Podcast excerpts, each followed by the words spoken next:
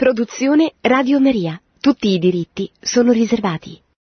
Cari amiche e cari amici, buonasera. Vorrei dedicare questo martedì alla ripresentazione di un testo che ho presentato qui ormai molti anni fa, nel 2003, quando uscì l'esortazione apostolica Ecclesia in Europa del Santo Padre oggi Santo Giovanni Paolo II, allora alla fine, agli ultimi anni del suo lungo pontificato.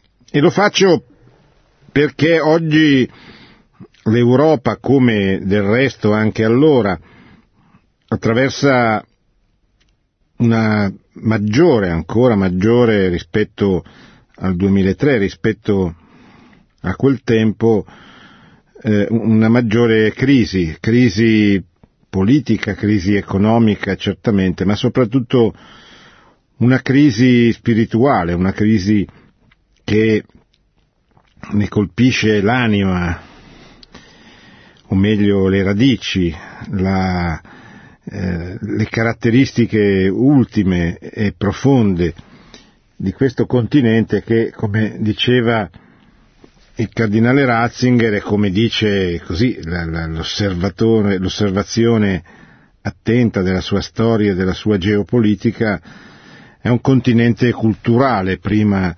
eh, di essere un continente geografico che eh, ha dei contorni sostanzialmente difficili eh, da definire.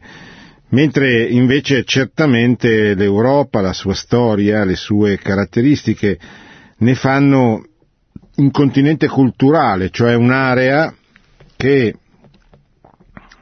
nella storia, nella lunga storia che la contraddistingue, la caratterizza, ha prodotto una cultura che ha influenzato tutto il mondo, tutte le altre culture, tutte le altre civiltà. E più che una cultura ha, ha provocato, ha creato, diciamo così, diverse culture che si sono susseguite. Per, per, per, cogliere, diciamo così, i segni di questa crisi, eh, possiamo partire dall'ultima, dalla, dall'uscita della Gran Bretagna dal, del Regno Unito dalla, dall'Unione Europea, una crisi che, un, un'uscita che ha, in seguito a un referendum che ha colpito molti perché quasi tutti si aspettavano il risultato opposto. Però, se vediamo gli ultimi anni, vediamo che un referendum analogo diede lo stesso risultato in Francia, non tantissimi anni fa, in Olanda, in Irlanda. L'Europa, insomma, l'idea d'Europa, che è il titolo di un prezioso libro di un grande storico europeo del Medioevo, Raffaello Morgan di tanti anni fa, l'idea di Europa non è mai penetrata, o meglio, l'idea di Europa così come è stata concepita dall'Unione Europea e così come oggi eh, è in fase ormai eh, di, costitu- di, avvenuta costituzione da molti anni, anche se eh, è ancora in una fase di assestamento.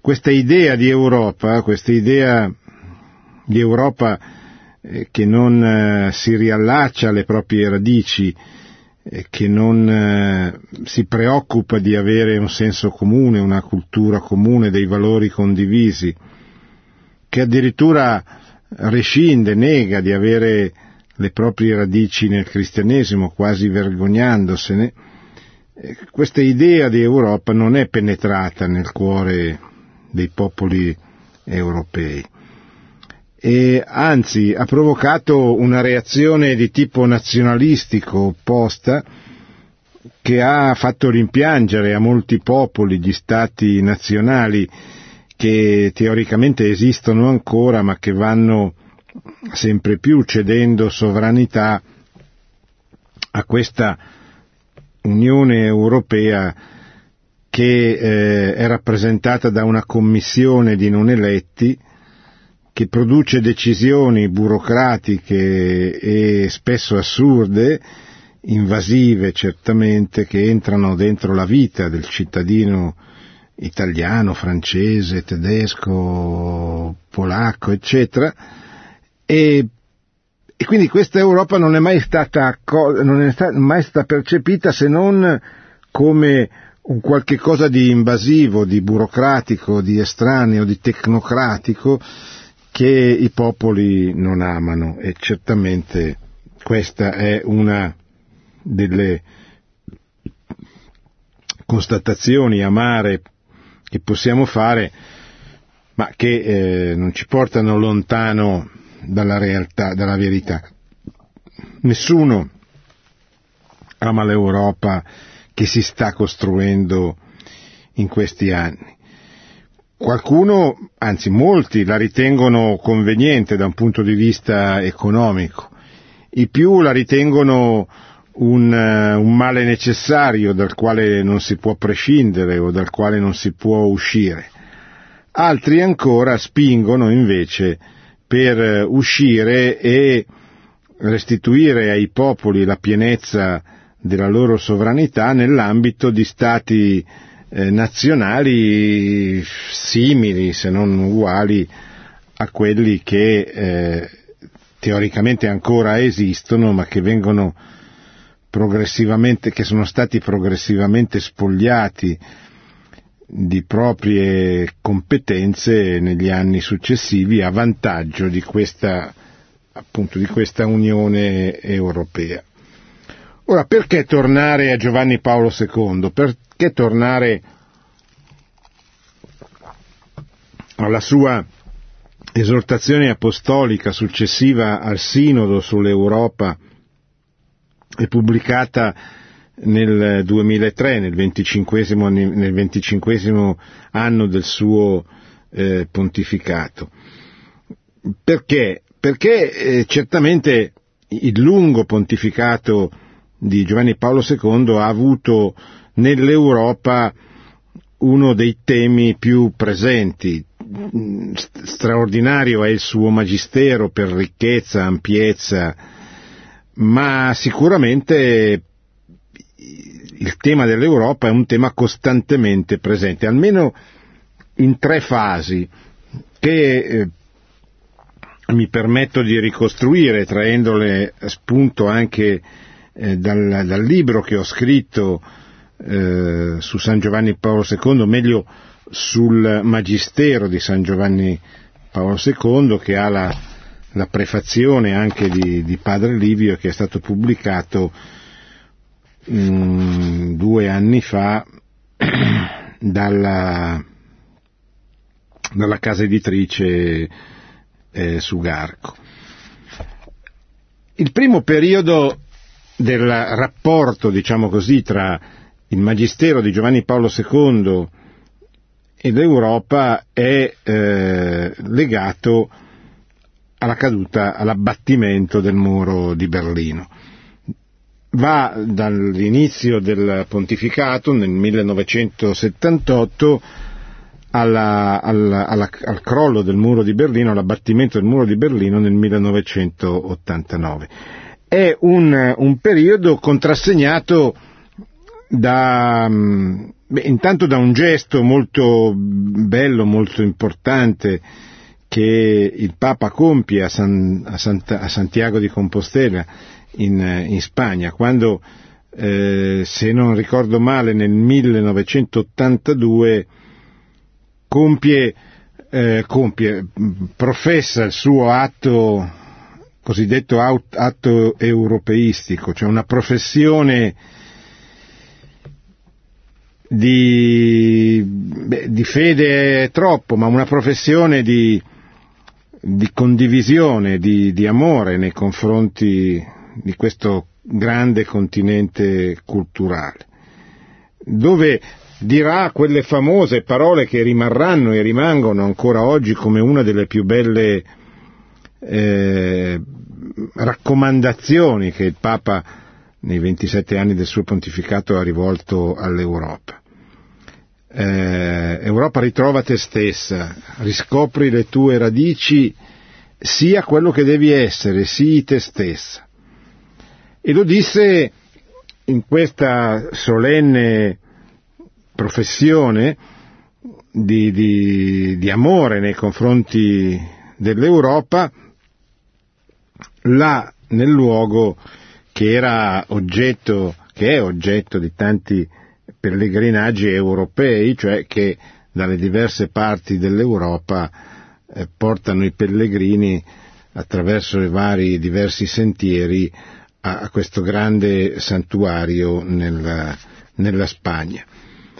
In questi dieci anni sostanzialmente l'attenzione di Giovanni Paolo II è rivolta oltre che all'Europa, ricordo, appunto ho ricordato espressamente questo, questo atto europeistico perché se lo andate a rileggere vi rendete conto eh, del pathos, dell'importanza del, del, trasporto che aveva nel 1982 dire, eh, dire queste parole, dire queste parole a un'Europa che era ancora divisa dalla cortina di ferro che divideva il mondo comunista dal mondo occidentale e che aveva nel muro di Berlino proprio l'esempio eh, macroscopico, visibile di questa, di questa separazione netta fra due civiltà, due culture, due ideologie, l'ideologia liberale che eh, era egemone in Occidente e l'ideologia comunista che era stata imposta con la forza dell'esercito e soprattutto dell'esercito sovietico nei paesi europei che erano al di là, verso est, della cortina di ferro che attraversava la Jugoslavia. Dalla Jugoslavia, dall'allora Jugoslavia fino all'Unione Sovietica c'era il mondo rosso, il mondo comunista, dall'altra parte c'era il mondo occidentale, il mondo eh, liberale, il mondo della libertà. E la Chiesa, la Chiesa, pur non identificandosi con nessuno di questi due sistemi politici e culturali, tantomeno con le rispettive ideologie, però certamente godeva di una concreta libertà nel mondo occidentale ed era invece ridotta al silenzio nel mondo comunista e questo la faceva propendere, faceva propendere i cattolici ovviamente eh, per l'Occidente in questo grande braccio di ferro che allora era in corso.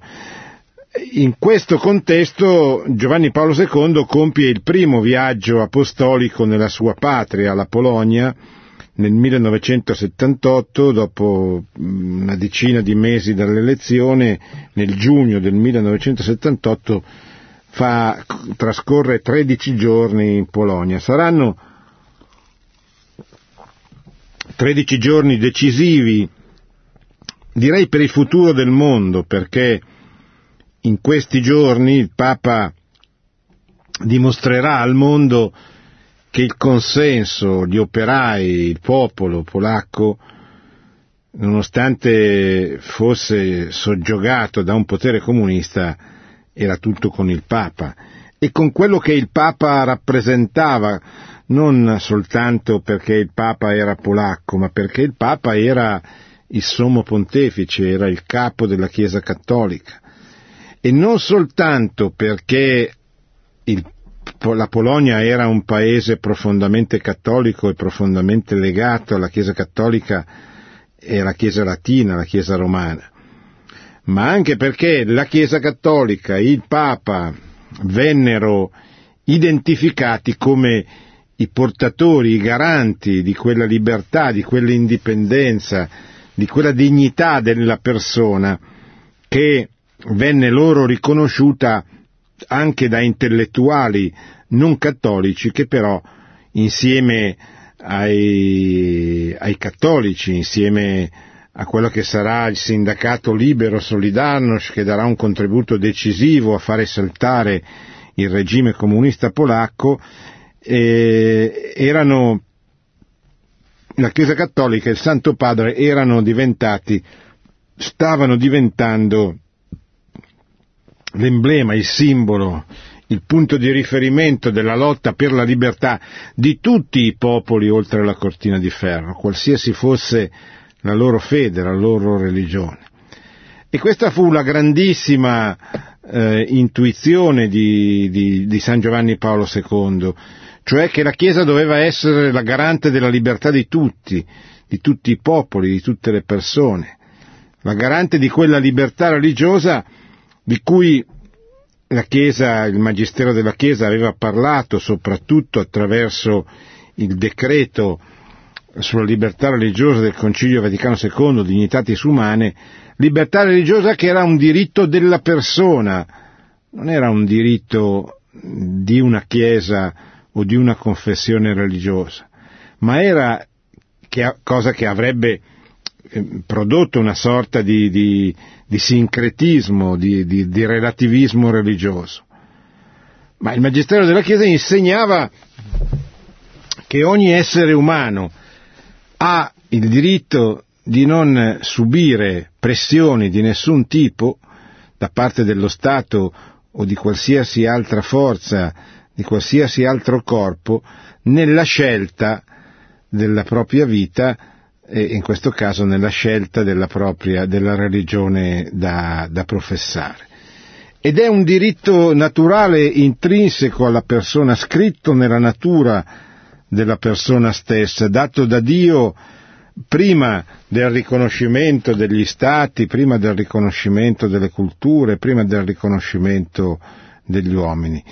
E quindi ogni uomo, qualsiasi sarà la scelta religiosa, la religione che, che sceglierà, ha, porta dentro di sé questo diritto che lo Stato gli deve riconoscere. Ora, affermando queste cose, che andavano un po' oltre quello che la Chiesa aveva sempre chiesto fino ad allora, cioè la libertà per i cristiani, la Chiesa divenne il punto di riferimento, divenne paladina della difesa dei veri diritti della persona in tutto il mondo e in tutte le culture. E questo, tra parentesi, sarà anche uno, eh, fu uno anche dei motivi strategici, se così posso dire, che eh, aiuteranno a capire la lunghezza di osservazione da parte dei pontefici, da parte della Chiesa, del suo magistero,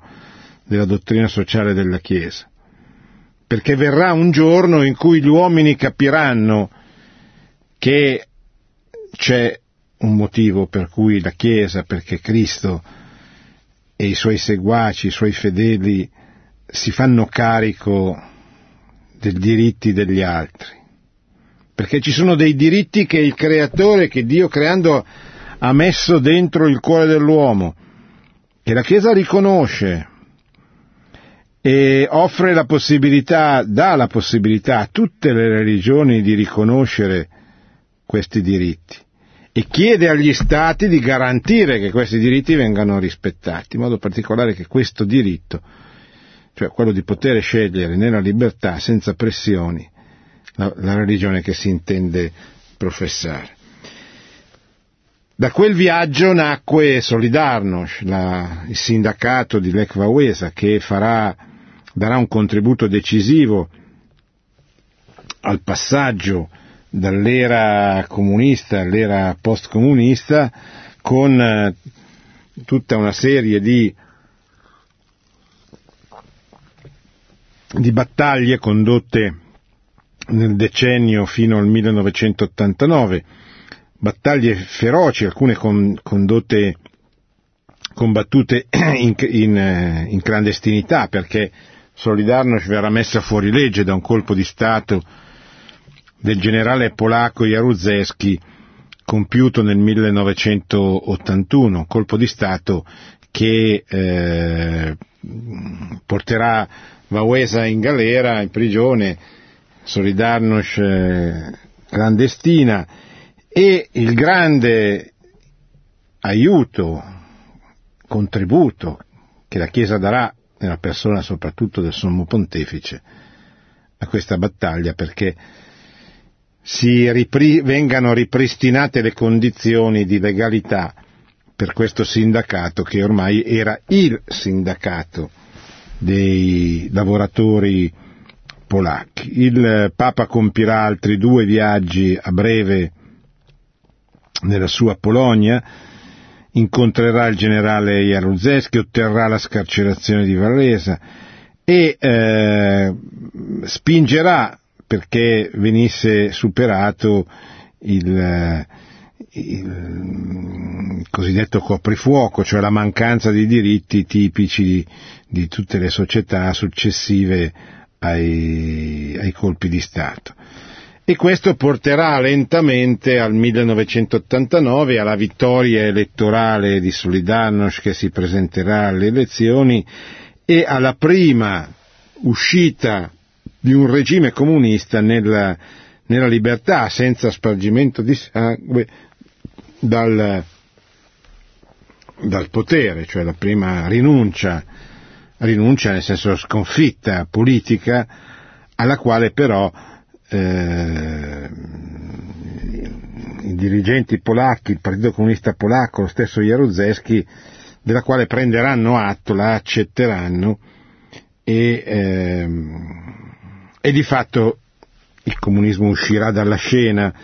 Prima della Polonia, poi due anni dopo nel 91 dell'Unione Sovietica, che si, sman- si, si, si smantellerà, si autosmantellerà in, eh, dando vita a tutti i paesi eh, che ancora oggi sono gli stessi in Asia, pensate all'Armenia, pensate all'Azerbaigian, alla, alla a tutti i paesi degli Stan, il Kirghizistan, pensate a, alla Georgia, pensate all'Ucraina, cioè pensate a questo smembramento dal quale nascerà la Russia unita, ma la Russia bianca, non più la, l'Unione Sovietica, e tanti paesi che, ciascuno dei quali ritornerà nell'orbita della propria cultura.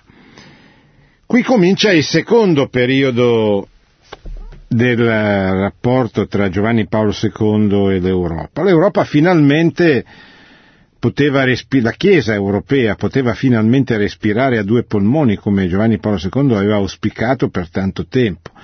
Il polmone orientale è quello occidentale, i padri greci e i padri latini, la liturgia bizantina e la liturgia latina, la Chiesa di Costantinopoli e la Chiesa di Roma.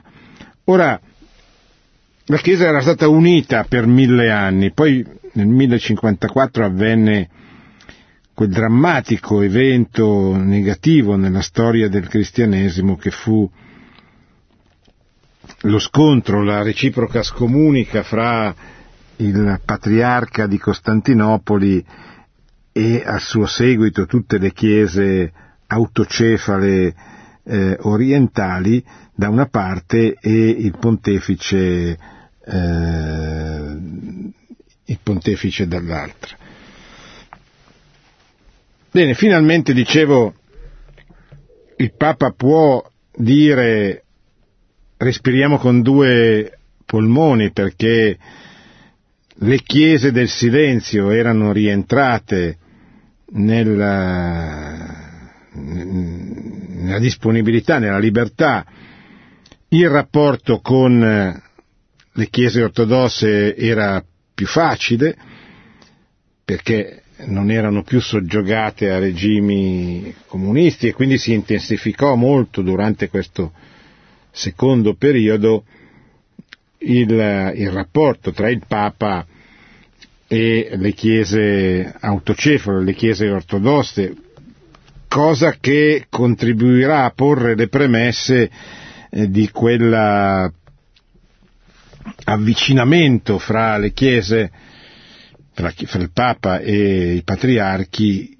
che si sta verificando proprio in questi giorni, in questi, in questi mesi, un, un riavvicinamento importante sulla via del dialogo ecumenico, cioè del dialogo fra i vari cristiani in vista eh, della restaurazione dell'unità, cioè del ritrovamento di quella comunione che con gli ortodossi non c'è più dal, da, da, da, da mille anni sostanzialmente.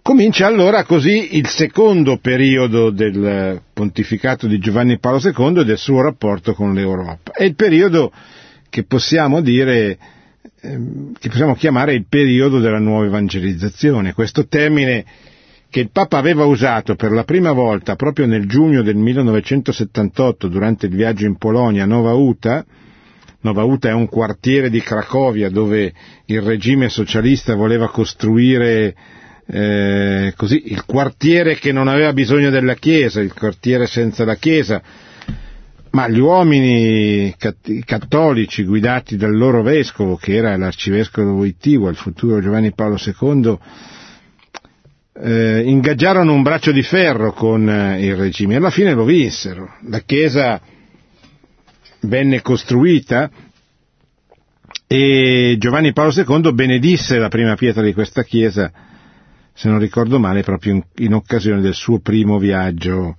apostolico. Ma siamo al secondo periodo, il periodo della nuova evangelizzazione. Il Papa finalmente può dire la Chiesa respira con due polmoni, ma la Chiesa è diventata una minoranza nell'Europa. Certamente nell'Europa occidentale ma dopo tanti decenni di regime comunista anche nella, nella parte orientale. E allora, e allora, il Papa convoca tutti i vescovi a Velera nella Repubblica Ceca, tutti i vescovi dell'Europa, e dice loro, signori vescovi, abbiamo un'opportunità storica straordinaria. Cioè la provvidenza ci mette davanti la possibilità di evangelizzare tutti i popoli dell'Europa. Questo deve diventare nostro, la nostra meta, il nostro chiodo fisso, cioè l'evangelizzazione, o meglio la seconda evangelizzazione, la nuova evangelizzazione di una terra che è stata evangelizzata durante i primi secoli con il sangue dei martiri, con la fede dei predicatori, con la testimonianza delle famiglie. Una, una, fede che ha prodotto una cultura, la cultura cristiana, la quale a sua volta ha favorito la nascita di una, di una civiltà, che è la civiltà, che è la civiltà cristiana, la civiltà del primo millennio della, della storia del, del cristianesimo. La civiltà che va dall'editto di Milano che nel 313 dà la libertà alla Chiesa di professare la propria fede su tutto il territorio dell'impero romano fino alla, così, al XIV secolo, al, all'inizio dello scricchiolare di grande di questa grande res pubblica cristiana che la fede, la prima evangelizzazione, le famiglie, i monaci soprattutto, pensate alla grande opera del monachesimo di San Benedetto, avevano contribuito a costruire. E il Papa, il Papa Giovanni Paolo II ingaggia una dura battaglia contro coloro che vogliono un'Europa diversa dalla sua storia dalle sue radici. Questo è il terzo periodo. Il periodo con il quale San Giovanni Paolo II contesta il modo di fare, il modo di essere, il modo di presentarsi, il modo di costituirsi dell'Unione Europea. Anche Francesco, tornando dal viaggio in Armenia sulla, sull'aereo richiesto di dare un commento sull'uscita della Gran Bretagna, sulla Brexit, disse qui bisogna ripensare all'Europa. Disse c'è una, una divisione, una sana divisione, cioè questi stati che si riprendono la rispettiva autonomia sono sani, non sono malati. Hanno paura e soprattutto non capiscono perché dovrebbero rinunciare a qualcosa per qualche cosa di cui non vedono la bellezza, non vedono la ragione. Anche Papa Francesco si rende conto e dice, signori, qui bisogna fare un'Europa più rispettosa dei diritti dei popoli. Bisogna stare attenti perché stiamo sbagliando strada, sembra voler dire in questo, in questo suo intervento. E allora Giovanni Paolo II queste cose le, le, diceva, le diceva abbondantemente, le scriveva. Non si limitò all'atto europeistico, non si limitò a contribuire a far cadere il muro di Berlino e poi l'Unione Sovietica. Ma pose tanti problemi fin da subito, dice, dovete respirare con due polmoni, dovete vincere e combattere contro il secolarismo, che vi toglie le ragioni di essere qui, diceva ai cattolici che eh, andavano a trovare, che erano presenti pubblicamente a livello culturale, a livello politico, a livello economico, eccetera. Comincia così il terzo e ultimo periodo del suo pontificato riguardo all'Europa.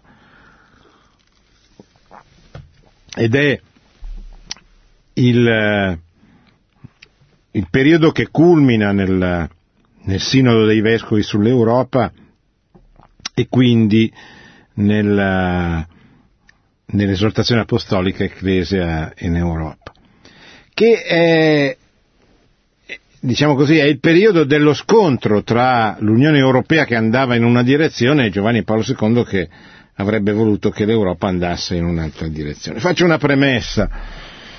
L'Europa di questi anni, dopo la, il muro di Berlino, dopo la caduta del muro, è un'Europa prefo- profondamente scristianizzata, dominata dal secolarismo. Quel secolarismo che penetra dentro il cuore e la mente delle persone e le strappa loro, alla loro radice che è cristiana. Toglie agli uomini del nostro tempo il desiderio di fare la volontà di Dio, di essere dalla parte di Dio, di essere costruttori di qualche cosa di grande e di bello.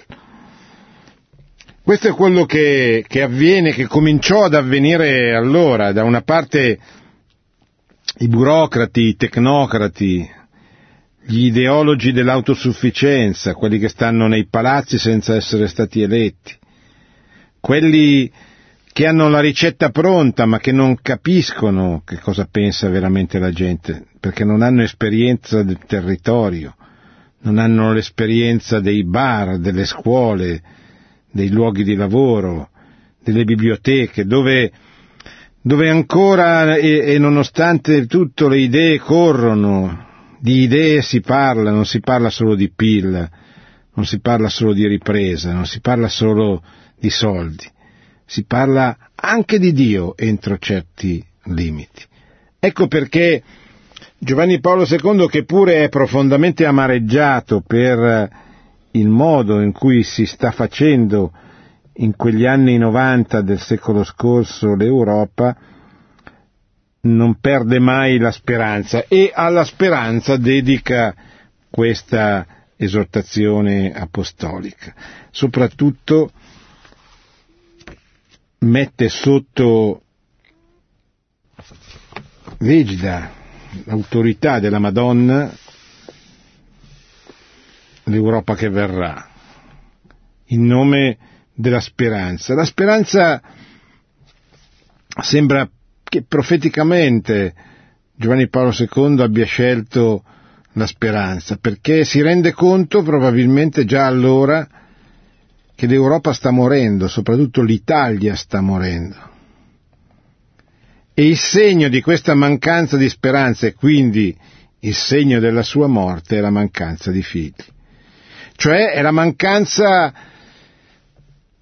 di voler buttare da parte dei genitori il cuore oltre l'ostacolo e dice noi andiamo avanti, noi facciamo il nostro dovere, noi mettiamo al mondo dei figli, perché se no il nostro mondo muore. E se il nostro mondo muore è un problema, è un problema non per la bellezza di questo mondo, ma perché spesso la morte di un mondo storico si porta dietro la morte, il sacrificio, il dolore di centinaia di migliaia eh, di persone. E allora alla speranza dedica tutta l'esortazione apostolica, una speranza fondata sulla promessa di Dio, una speranza che va anche coltivata umanamente, andando a cercare le persone che possano darci, infonderci la speranza, andando a visitare le persone che hanno bisogno di noi, ma andando a visitare anche quelle persone che con il loro consiglio ci possono aiutare a superare le maggiori difficoltà che probabilmente non sono ancora venute a livello politico-culturale nel nostro paese, ma che verranno presto.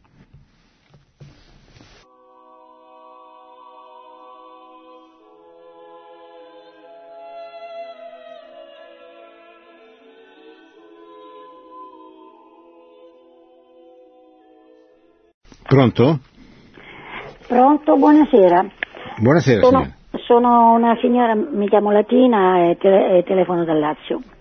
Sì, Senta, dica tutto signora. Per cortesia, io vorrei sapere, questi burocrati di cui lei parlava poc'anzi, eh, chi ce li ha messi lì prima di tutto?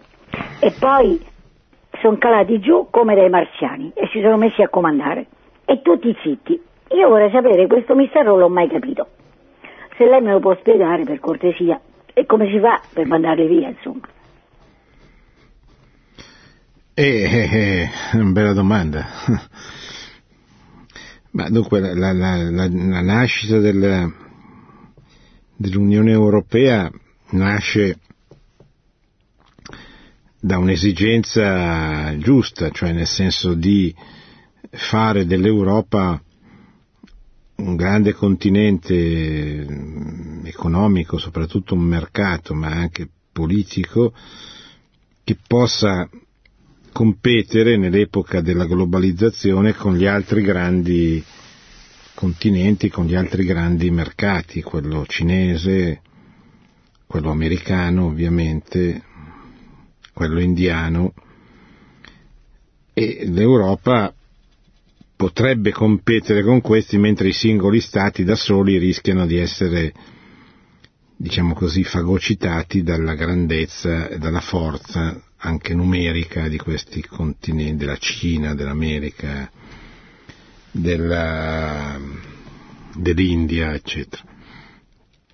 Quindi i governi, gli stati nazionali, eh, i rispettivi governi si mettono d'accordo per eh, portare a compimento la prima intuizione europeistica, quella del- degli anni 50,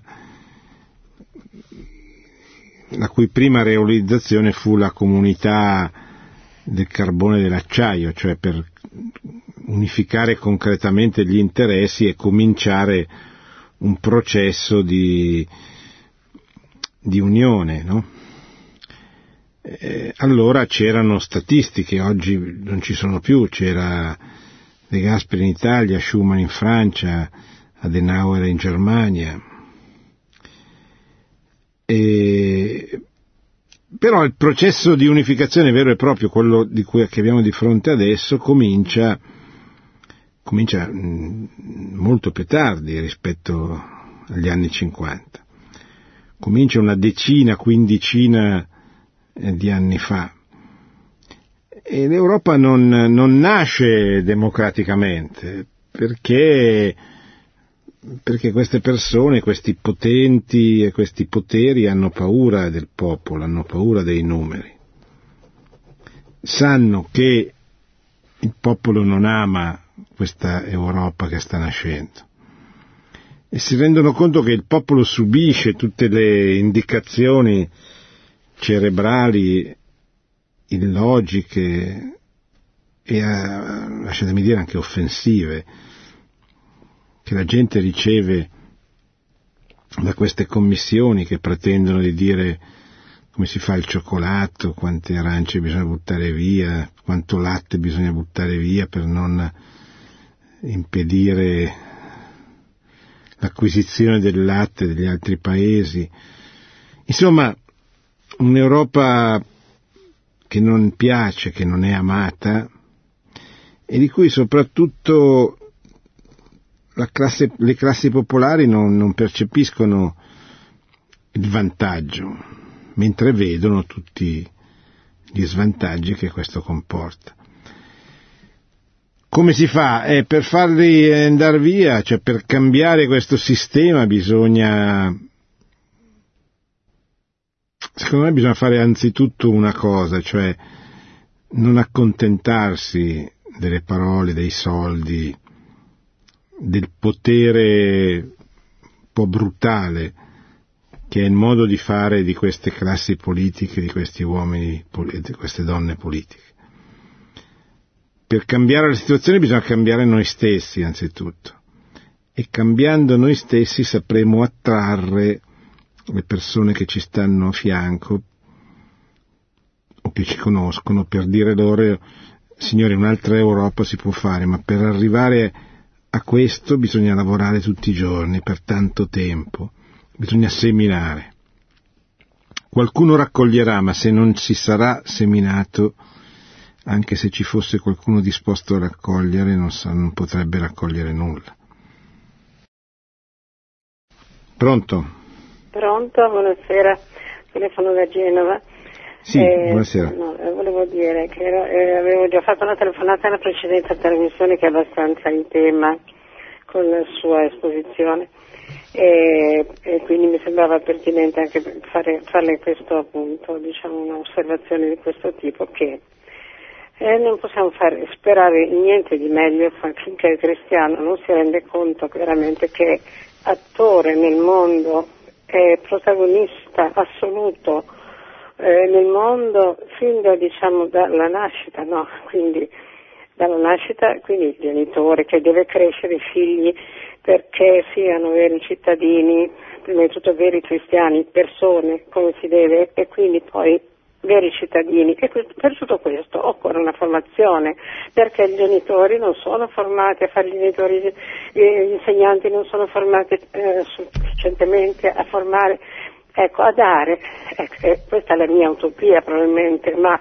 so che è verità, io dico che è utopia, ma so che è realizzabile, è un'architettura della persona e di tutte le strutture che porterebbe veramente la pace nel mondo, quella che ha detto Cristo. Quindi non io non dico niente di nuovo, ma perché siccome adoro, sono affascinata dalla, dalla pace che ci propone Cristo, invece viviamo in queste, in queste durezze, in momenti così difficili e, e, quindi incertezze future per i nostri figli, nipoti, eccetera. Quindi dicevo la Chiesa, la Chiesa deve assolutamente rimettersi il grembiule, mettersi a lavorare nelle parrocchie, a formare, dare formazione. Noi abbiamo vissuto un periodo con un sacerdote santo che, che ha dato queste formazioni e quindi conosciamo il valore. Ho la fortuna per, per dire queste cose perché abbiamo conosciuto il valore della formazione per noi per i nostri figli che ora continuano, stanno in chiesa, in chiesa con i loro figli e che non è andare in chiesa, eh, solo la preghiera, cioè la preghiera sostiene il tutto, ma ecco, lei mi capisce cosa intendo. Sì. Ma sì, signora, il tema della formazione è un tema decisivo, importantissimo, ma soprattutto bisogna fare venire voglia di formarsi alle persone e soprattutto bisogna aiutare le persone a capire che si devono formare, che hanno bisogno di formarsi. Se vogliono trasmettere quello che hanno ricevuto, se vogliono comunicare agli altri, se vogliono comunicare ai loro figli, ai loro nipoti, ai loro amici, alle persone, devono sapere che cosa comunicare, devono prepararsi per comunicare. Questo avviene, ci sono realtà, associazioni, movimenti, gruppi che proprio curano questi aspetti formativi. Se le interessano lei mi scriva qui a Radio Maria che certamente le darò anche a Genova dei riferimenti per poter poi entrare in contatto con queste persone che proprio si occupano di formare gli altri della formazione. Pronto? Pronto? Prego. Eh, buonasera professor Indernizzi, Sì. Eh, mi chiamo Piero, sono un non vedente, telefono da una casa di riposo di Rocchetta Tanaro, provincia di Asti, eh, Segni Orizzonti si chiama. Eh, senta, io innanzitutto eh, vorrei dirle una cosa. Mm, questa uscita dall'Unione Europea, diciamo della Gran Bretagna, nessuno se l'aspettava, eh, eppure è successo. Ora chissà come andrà la Gran Bretagna per questa sua scelta, questo si vedrà. Ma eh, non vorrei mai che molti paesi, i quali sono scontenti dell'Europa per le leggi che sta mettendo, tipo posso fare un esempio, non so, eh, l'unione di fatto, eh, le varie leggi appunto sui divieti, eh, sui vari prodotti eh, che devono essere contrassegnati, insomma c'è scontentezza vera e propria eh, per le leggi che loro ci impongono. Eh, alcuni diciamo mesi fa eh, sentì per, per puro caso eh, una notizia che mi lasciò al dir quanto colpito, che si voleva fare un referendum ad- addirittura in Italia per uscire dall'Europa.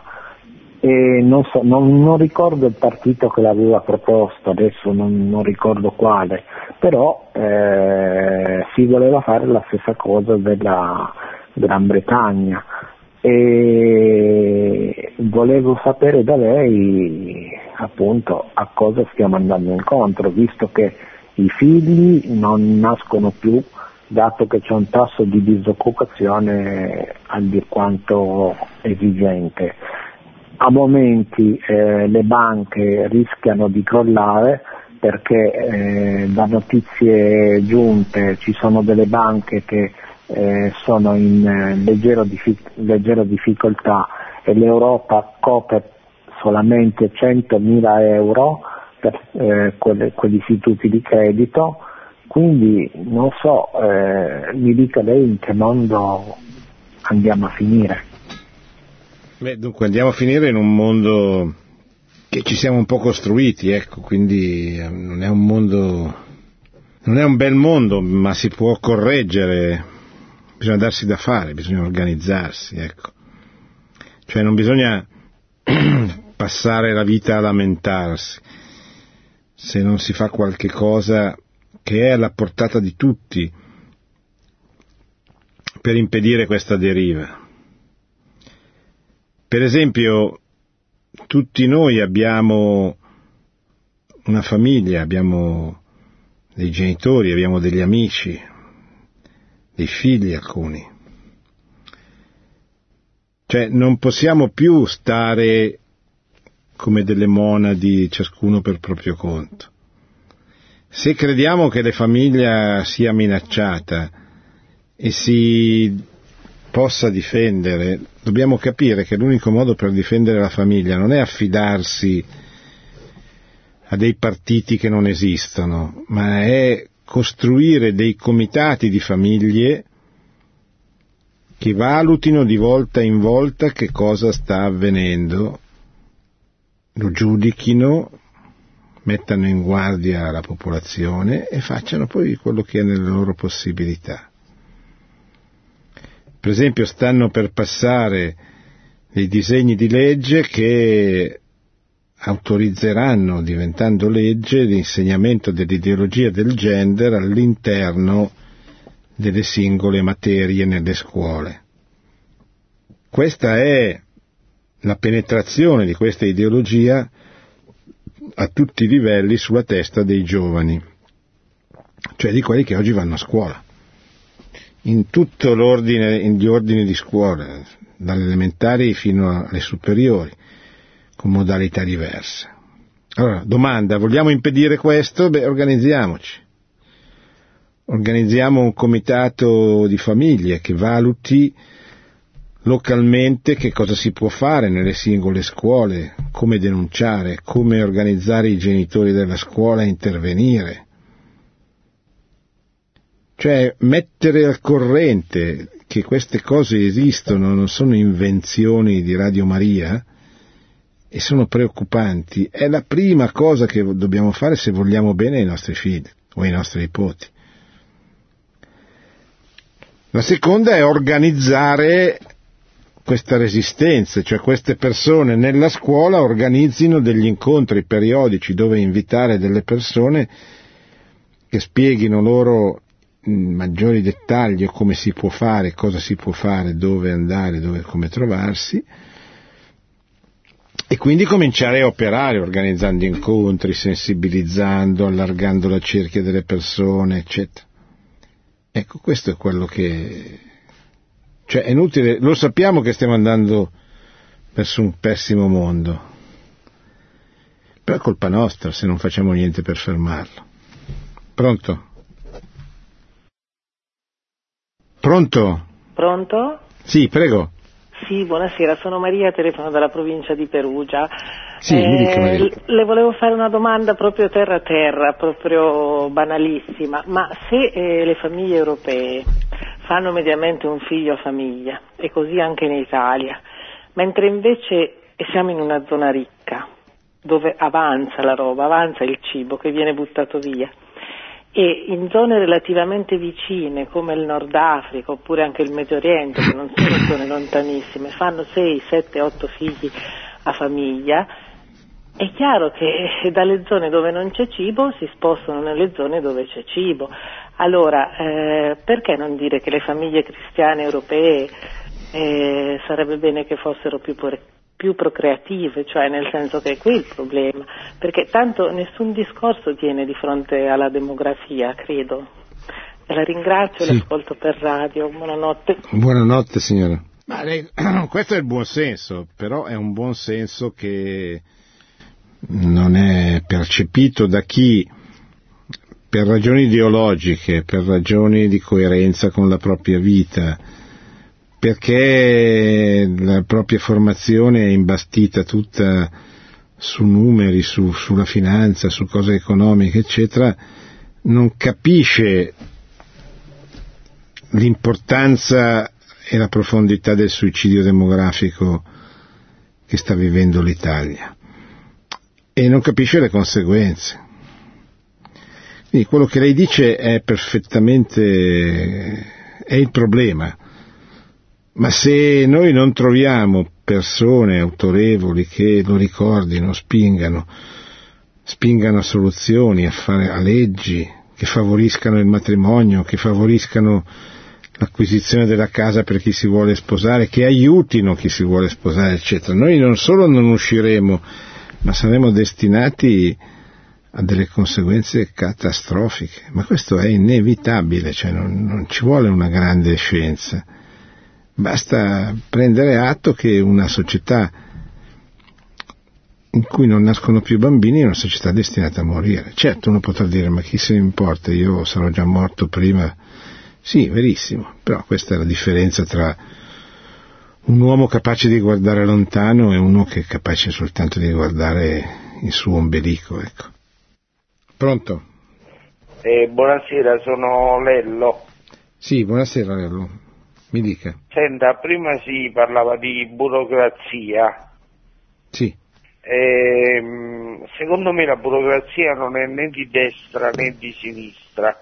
C'era un grande anarchico della canzone italiana, Gabber, non so se lei ricorda chi era Gabber. Sì, come no? Ecco, che parificava la destra alla sinistra. Ecco, io volevo chiederle, secondo lei la burocrazia è un fatto politico o un fatto di mentalità del popolo europeo, diciamo? Grazie. Prego, ma la burocrazia tecnicamente è quella classe che svolge un servizio pubblico ed è, diciamo così, eh, ed è pagata sostanzialmente dal pubblico, dallo Stato, per svolgere un servizio pubblico. Ehm, La burocrazia è necessaria naturalmente in tutti gli stati, soprattutto negli stati moderni, che sono molto complessi e molto difficili, però quando la burocrazia domina a tal punto i ministeri, le istituzioni, al punto da dominare lei stessa i ministri, quelli che dovrebbero dare l'indirizzo politico, come ricattandoli o comunque perché sono i burocrati che conoscono i sistemi del potere, eccetera, non è che possono essere immediatamente operativi i ministri, gli uomini politici che cambiano, che entrano nelle istituzioni, eccetera. Allora loro giocano molto questi burocrati sul fatto che loro conoscono la macchina, chi li dovrebbe dirigere no, e prima che sia in grado di conoscerla passano dei mesi, ma direi degli anni anche. Si crea così questa classe burocratica, la burocrazia, che si estende sempre di più nella misura in cui eh, viene comodo affrontare problemi con persone che sono lì, che non costano nulla, che vengono pagate dallo Stato, proprio per cercare di risolvere i problemi. Secondo che questo, sulla lunga distanza, crea l'ampliarsi numerico di questa burocrazia, gente che lavora ma non produce, percepisce uno stipendio ma non produce, e questo crea un, col passare del tempo, con l'allargarsi del fenomeno, crea una, una contraddizione, insomma, crea un, un problema interno alla, alla società che per il solo fatto di esistere come conflitto è un conflitto che genera sofferenza, che, che crea problemi, ecco. Pronto? Eh, sì, buonasera. Intanto la ringrazio per la trasmissione interessantissima. Eh, sì. Sono Rosario da Roma, chiamo. Sì. Eh, all'inizio della trasmissione citavo un libro, L'idea di Europa di Morgan. Ho cercato su internet ma non ho trovato. Mi può, so, magari può dire il titolo, Raffaele, insomma, Raffaello, con... Raffaello Morgan. Ah, eh, Raffaello Morgan. L'idea sì. d'Europa. È un titolo che ha diversi. Eh, mi pare che ci sia anche un libro di, di Federico Chabot sull'argomento. Comunque, Raffaello Morgan è un autore, uno studioso di storia medievale che, se vado a memoria, se non mi confondo, ha scritto anche questo libro. Comunque Raffaello Morgan lo, su internet lo trova sicuramente, ecco. E tra i suoi testi, che sono numerosi, dovrebbe essercene uno che si chiama L'idea di Europa. Pronto? Pronto? Prego. Ah, uh, buonasera, qui Giuseppe da Ivrea. Scusi, uh, volevo soltanto un'informazione. Dopo l'approvazione delle famose, famose leggi Cirinà e con tutte le polemiche seguite, uh, da quelli che contrari erano, che saranno poi la maggioranza di tutto il popolo, eh, eh, quelli che erano contrari, Day e tutto il resto, avevano parlato, mi pare, di fare un referendum eh, per abolire quest- queste leggi. Se ne sa qualche cosa? Nessuno più ha parlato. Sì. Ma guardi, il problema è che attualmente è in corso la preparazione, la campagna di preparazione del referendum confermativo delle riforme costituzionali approvate dal Parlamento. Per cui penso il 6 di novembre si andrà a votare sì o no a queste riforme della Costituzione proposte dal governo Renzi e dal ministro Boschi, dal Presidente del Consiglio e dal ministro Boschi. Quindi ogni ipotesi di raccolta di firme per abrogare il disegno di legge Cirinà in questo momento ehm, creerebbe solo confusione perché ci si sta preparando per una campagna elettorale referen- sul referendum e tutte le forze vanno concentrate su questo punto. Poi verrà il tempo in cui bisognerà decidere, valutare con mente lucida, ferma, i pro e i contro della raccolta di firme per abrogare il disegno di legge Cirinna, cosa che realisticamente comunque non potrebbe avvenire prima ehm, dell'estate, insomma della tarda primavera del 2017.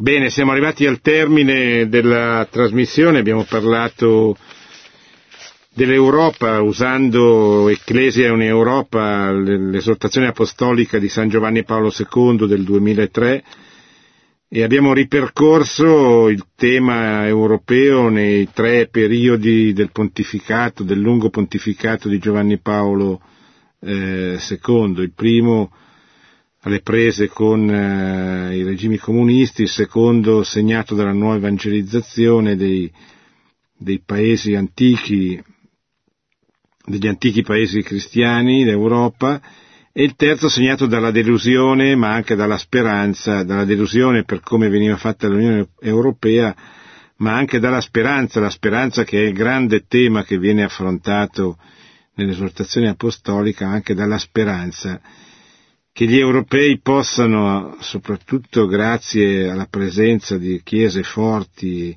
e piene di, di, di identità, che gli europei possano riscoprire le ragioni della loro speranza, la fede, le loro radici, perché riscoprendo la fede troveranno anche la speranza per costruire un mondo migliore per i loro figli e per i loro nipoti.